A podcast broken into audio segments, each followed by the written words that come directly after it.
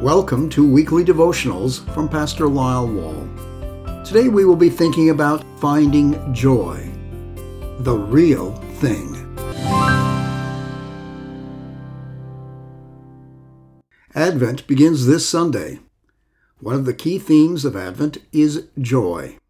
We hear about it, hope for it, but it often is elusive. Where?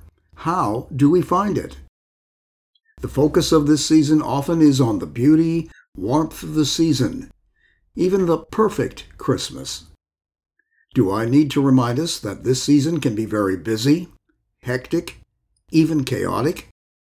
After hearing an Advent sermon on joy, one man said, Am I supposed to take my already too busy life and add another layer of this season to it and be filled with joy? Seriously? The difficulty of finding joy comes in large part from failing to understand that true joy, God's joy, is not what many people think it is. Most people think joy is something that happens to them. The happy, glad feelings that they have because something nice, good, beautiful, or wonderful happens. True joy is not a fleeting feeling based on your circumstances. My working description of joy from Scripture is that it is God's gift of steadfast, delightful certainty. King David tells us in Psalm 16 that joy belongs to God, verse 11. And his son Solomon writes in Ecclesiastes chapter 2 that God gives joy to his people, verse 26. As nice as the momentary Exhilarating feelings from good things happening to us are, true joy is much more. It is much better. Jesus promised us his joy, which makes our joy complete. John chapter 15 verse 11. And that it is a joy no one can take away from us. John chapter 16 verse 22. The Holy Spirit is at work in every believer to produce the fruit the character of joy, of steadfast, delightful certainty as we let him control and direct us.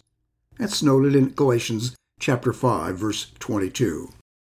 Knowing this, we also recognize that everyone in every age and season faces obstacles to experiencing joy.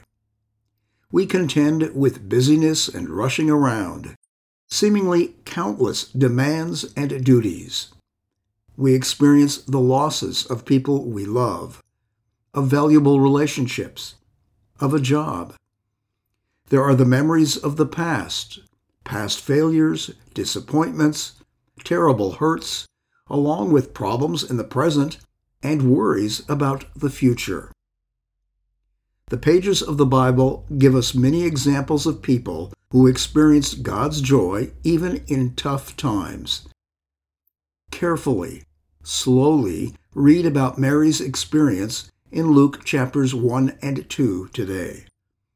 Try to read this as if you have never read or heard it before. Enter into the surprising and shocking chaos that burst into her life. Also pay attention to her joy in and through that, reflected in part by her statement, My soul exults in the Lord, and my spirit has rejoiced in God, my Savior.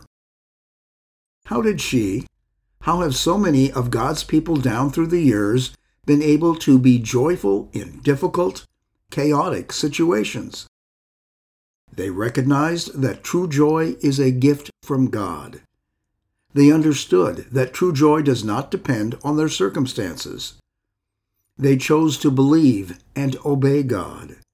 They decided to order their life according to God's priorities, not their own or those of people around them. As the Christmas season begins, make sure that you find joy, the real thing.